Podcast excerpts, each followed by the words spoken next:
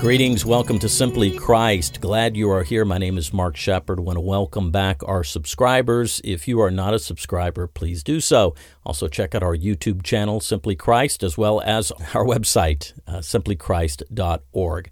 Make sure you share this with your friends. Uh, we really want to pass along these messages as we bring the spiritual life into the lives of people from around the world. We have a lot of visitors from India, throughout Asia. I notice we also have some people who've come in and from Spain, France, Europe, different places like that. So make sure you do that. Let's get right to the subject. We are going to be talking about discouragement. Raise your hand if you have never been discouraged. Everybody's been discouraged, right? We all face discouragement in some way, shape, or form. This can come from a variety of sources. It could come from the institutions we put our faith in, which we should not be putting our faith into institutions, correct? It's only in Christ that we put our faith in. It might come from just a situation that you find yourself in the loss of a job, maybe the loss of a spouse, a divorce, a separation, the loss of something to you that's causing you a great deal of discouragement. Or it could be just the life of the Christian life in itself. It's not easy being a Christian. That's why Jesus says, Count the costs, because there are going to be many different arrows that come at you through your walk in which you have to address. We have to learn to live with. We have to learn to accept certain things in this walk. And if they don't come up to our expectation, then we become very discouraged. So there's all kinds of different reasons we could be discouraged. The thing we have to watch out for is the idea that we are not allowed to be discouraged or there's something wrong with us if we are discouraged or it's some great sin to have some type of discouragement. It's not that way at all. The Old Testament and even the New Testament is filled with people who were discouraged. Just look at the prophets. Look at Elijah. Look at Elisha. Look at look at David. Look at the people who wrote the Psalms. Uh, many of the Psalms were written by those who were discouraged. David wrote some of those Psalms, and he was very discouraged in many of the situations he found himself in. So did the Old Testament prophets and even the disciples of Jesus. And even at times, Jesus found himself facing situations that were testing him. And that test can bring some type of discouragement, but knowing who you are as a son or a daughter of Christ is going to help all of us in our walk with Jesus and helping us to grow in the spiritual life that we have been called to live. How do we overcome this discouragement? It's easy to throw Bible verses at people. Many times you'll find preachers and pastors say, Go read this verse and it's good. We want to read those verses in Psalms or in the Proverbs or some place that brings us encouragement. We want to do that. But we also need to realize that simply reading a verse may not solve the issue because there often is something deeper that's underneath that. There is an underlying tone, an underlying thread. There is something that is causing maybe that discouragement that is not correct. Perhaps it's in our thinking. That's why Paul tells us to renew our minds, and that way we will know the will of Christ. And we can become discouraged if our mind is not set correctly. So let's look at some things that we need to do to overcome our discouragement. What can we do to overcome discouragement? Yes, there are things we can do besides just reading Bible verses. The first one is we need to examine ourself. Examine the self. We have to stop and do an honest evaluation of why we are discouraged. Is it envy? And that's a big one. Our discouragement can come from being envious of maybe someone other somebody else's success. Maybe it's a larger or or a more popular ministry. Maybe it's just the success of the world that we're seeing and we see other people who are you know maybe more successful in what they're doing and we start thinking to ourselves well God is more with that person than he is with me so therefore I must be doing something wrong. That that is not true because what that is, it's a ba- it's based in envy. We're being envious. We're we're coveting something else that God maybe, and I say maybe, is blessing them with. Because and I know many pastors and many preachers will fall into this into this temptation and they will look at somebody else's ministry and they will say wow that person just grew phenomenal. God is with them. Why? Because they are popular. So there are a lot of false assumptions. Just because someone is successful in something does not mean that God is with them. There could be a lot of reasons why they are successful and God not being with them, even if they are wearing the name of Christ. So don't be discouraged by that. Don't be envious of it. So take an honest evaluation of why you might be discouraged. Another one is to look at the success of the world. We see how people are successful and we say, well, why is the sinner being successful? The person who hates God, who doesn't want to do anything uh, for God, why are they successful, but, but I'm not? Maybe I'm doing something wrong. No, remember, we are expressing ourself we are expressing rather god through ourself. So if we are obedient to what god is calling us to do let god work it. It's not us that's doing it it's god working through us. And if we surrender to that idea that god is working through us then all things are god's and God is using us in the way He wants us to be used because this world, this time that we're living in, is not the all in all. There are greater things in the afterlife. And this here is this, for the lack of a better term, a testing ground, a proving ground. You know, out west during, well, even today, you can go out west and they'll find these, you know, the, the proving grounds that the military will use and they will they will prove to see if these weapons are working or if these weapons are going to be successful for something later that may come up. And that's where they test them. That's kind of what this world is a proving ground to where we're being tested, we're being used to another, uh, something bigger, another use in the larger scheme when we pass on. So we need to understand just don't look at the success of this world. Don't be envious of what other people's ministries are. Just look at what you are doing. I, I remember one minister that I dealt with in India. He was very, very envious about other people's success. He was very discouraged. In fact, I think he even gave up the ministry and to stop doing the things that he thought God was calling for. I, you know, had to start asking myself, and I'm not making a judgment call: Is he being successful, or, or is he wanting a ministry because he wants success and to be known? And maybe some funding, or is he really doing something for the will of God? And I know other ministers who have very, very small ministries, and they do just very little in terms of what the world looks at and their success rate in their ministry is not very powerful. They've become very encouraging to other people. And, you know, they realize that it's God working through them. And because of that, they're very successful in the spiritual sense. So, you know, examine ourselves. Another thing to do and is when we examine ourselves is is it a past sin? Are we dealing with some type of past sin? Maybe it's a sin that we struggle with but we haven't overcome yet. We become discouraged because we try all these different things and we don't seem to be making any headway. That's maybe because we've not repented of that sin and repented of that sin is not a a you know I, I, want to I want to give up the sin. I struggle with it, but I want to give it up. I was listening to some of the teachings of Saint Francis de Sales, who I think is around the year 1500s. He gave something very interesting in the very early part of his book, and that is a person can be sincere about wanting to get rid of sin, but they really don't hate that sin. They haven't developed a disgust of that sin, a pure hatred of that sin. Yes, they're sincere in wanting to give it up, but they're not quite to the point to where they hate it.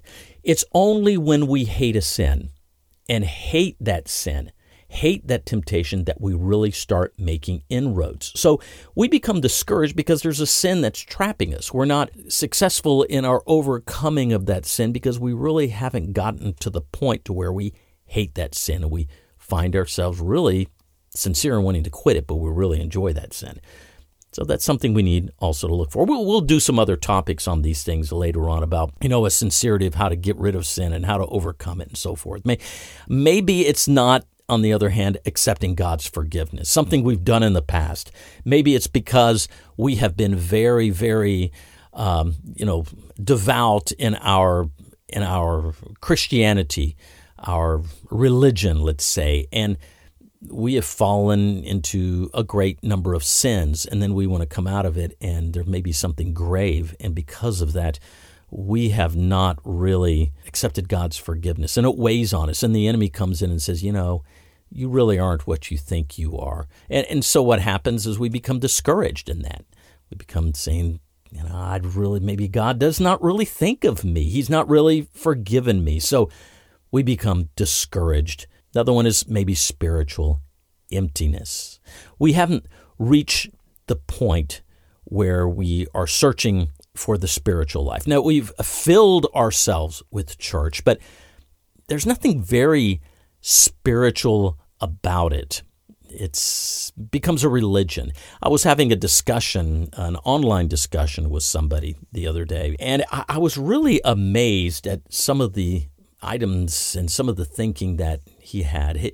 His whole world was around his rituals. Everything was a ritual, in fact, to the point to where the ritual was what's important and not the lifestyle. I really found that fascinating because this person was strong in defense of their denomination, their group of worshipers. And they were absolutely convinced that it was the ritual that was of most importance. Nothing else mattered. Yes, you should try to be good, but you know what? You're going to fail. So just go do the penance and ask the religious leader to tell you what to do, and you'll be okay. You could tell when I'm conversing with them that there was something deeper because their tone, the things they were saying, it was a very, it was very disturbing. And that person was, I'm sure, discouraged in many of the th- things that they deal with. And, and I know you could tell it through their writing. It's because there was nothing of the spiritual emptiness. There's a lot of religion, but there's nothing of the spirit. And that becomes very difficult in itself. So, again, examine the self. Stop and do an honest evaluation of why we are discouraged. Is it out of envy? Is it dealing with a past sin? Is it something that we have not accepted that forgiveness of God? Or many Christians, I find, it's because of a spiritual emptiness. Now, now, there's a lot of religion in there, don't get me wrong. They're in church every single time the doors are open. Even some every single morning will go do their their religious activity. They will practice Lent. They will do anything that they are told to do, and they follow all the festivals and the holidays. They will wear their, their crucifix. They're still discouraged. Why? Because it's full of religiosity.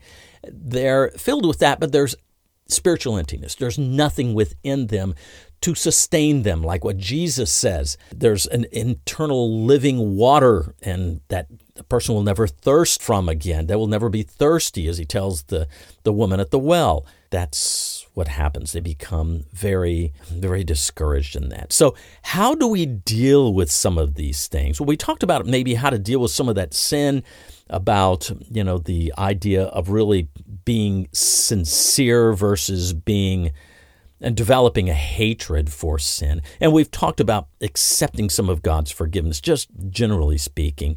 We have to, I think, change our expectation. And, and that's a big one. And that ties into the last point of that spiritual emptiness.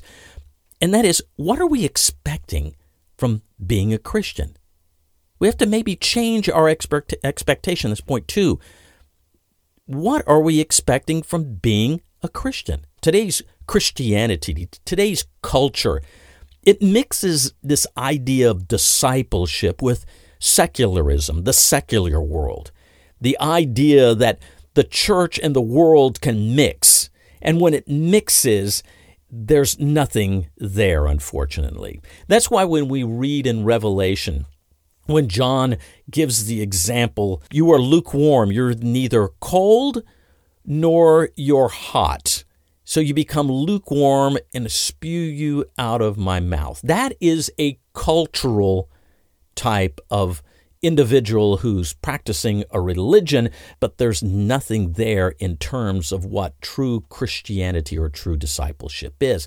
You know, a lot of people struggle with that verse. And if you were to go to the town to where that water flows from and what John is describing in the book of Revelation in this town, you had two areas of concentration. One of them was the warm, well, the hot springs, rather, the healing properties of the hot springs. And the cold waters of that cold that the cold springs in there. So what people were doing were going to this town and they would go into the hot springs which people thought brought healing. You know, much of maybe I think it's Hot Springs, Arkansas.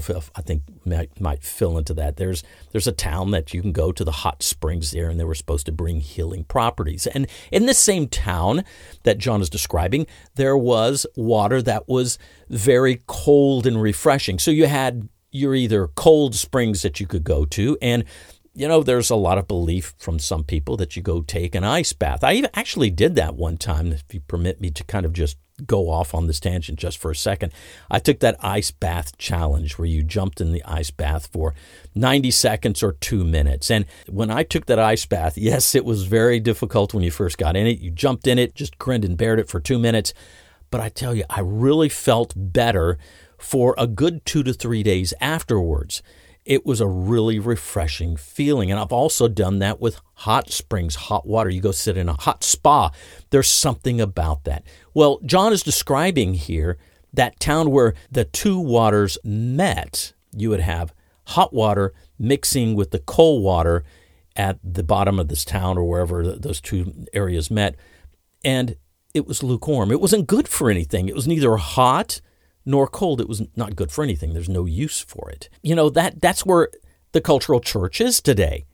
What are we expecting out of Christianity? Jesus becomes a part of life instead of life itself in a cultural church, in a cultural idea, to where I can go live in a worldly sense. I can go live in this worldly sense and go to church and do my religious things and even praise God and say things and read my Bible and study scriptures and memorize all these things, but I'm still living in the world. I have not developed a mindset of a spiritual path. I'm not following the way. I'm not following a path that brings truth, that brings life. And let's read a passage of scripture Matthew chapter 7, verse 13. Enter in the narrow gate because broad is the gate and wide is the way which leads unto destruction, and many are those who go in it. How small the gate and narrow the way that leads unto life, and few are those who find it. What Jesus is describing here is that the spiritual life is a difficult life. In the past, I've heard many people say that this is talking about on this way, there's going to be few people to go to heaven when they die, and there's going to be more people who go to hell. Now, whether that's true or not is beside the point. What what the point being here is is that I think Jesus is taking it deeper. Because you see, the narrow gate, that small gate, that narrow way that leads unto life is for the life now. It's not for the life when you die, it's for the life now, the narrow way that leads unto life. Jesus, many times throughout his teaching, talked about, I've come to give you life and to have it more abundantly. John chapter 10, verse 10. When Jesus is saying, I'm come to give you life, he's not talking about when you die, you can have this life. And yes, we will, of course. There's a much better life, there's peace, there's joy. But many Christians are thinking this idea that, well, having peace and joy and love, that's not for this life now, that's for later on. That's not what Jesus promises. But in order to accept and to live and receive that, it's a narrow way, it's a narrow gate. That way is filled with boundaries. But yet, the life that is broad, the life of no boundaries, that's the one where it's broad, you can do whatever you want to. That leads to a destruction, not just in the end of our lives when we pass on, but now. We live destructive lives and we're discouraged many times because our expectations are that everything is supposed to be great. There's not supposed to be any problems whatsoever. There's not supposed to be any issue whatsoever. But yes, there are going to be because in this narrow way, this narrow gate, this broad, this this very narrow, small gate that we go through in this way that we live in, it's one filled with, with boundaries where the other one isn't. So maybe we become discouraged because we're really not truly accepting the fact that Christianity is something of living in the spiritual life, right? That's the way we ought to look at it. So we have to change our expectations of Christianity. We have to expect uh, change our expectations of what it means to be a follower of Jesus. It doesn't mean that we're not going to have discouragement, even if we do walk along that narrow way, but it means that we're able to understand them and also to narrow, pardon the borrowing of that phrase, it allows us to understand that why are we being discouraged? Maybe we haven't been living in a spiritual sense. And when we live in that spiritual sense, we're able to discern, we're able to understand more about what it really means, about what this process is. We, we start evaluating things based on the spiritual sense and not in the worldly physical sense, in the worldly sense of how the world does things. But yet, that's how many Christians live. So we have to change our expectations of Christianity. But I will give you a warning in this. Once we start embarking along that narrow way, you're going to start feeling lonely. There are going to be times in which you will be lonely.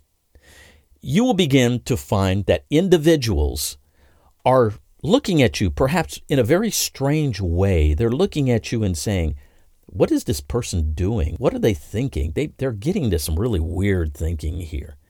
Uh, you know, you're going to be different. You're going to be living a spiritual life, and the more, the more deep, or the deeper you go into this spiritual life, don't be surprised. We'll talk more about those in different, different episodes about how to overcome some of those things. Finally, Changing our expectations. I'm going to give you one final one here before our time, as our time is running short. Rely on God's timing. Just understand that everything is God's timing. It starts off with what we said in the beginning. We let Jesus live through us. We're not steering the direction. We're going the way He wants to go. And that is very difficult for us as Christians to do sometimes living in the West. We like to be in control of things. We want to take things and make them work using this business model, using this church model. Just let God work through you. And when we let God work through us, we see His timing, not our timing. We don't force things. We let God do it. We let God work and we let Him be the one who's going to let things happen, make things happen, and our job is very simple. Our job is to just simply respond to His timing, His calling, and His direction. That is what it really means. So remember, if we want to deal with discouragement, there's at least two things we're going to be talking more about them in our next podcast. The first one, examine yourself, change your expectation, and let God be the one who does all the work through you. We'll talk to you next time. Hit the subscribe button. God bless.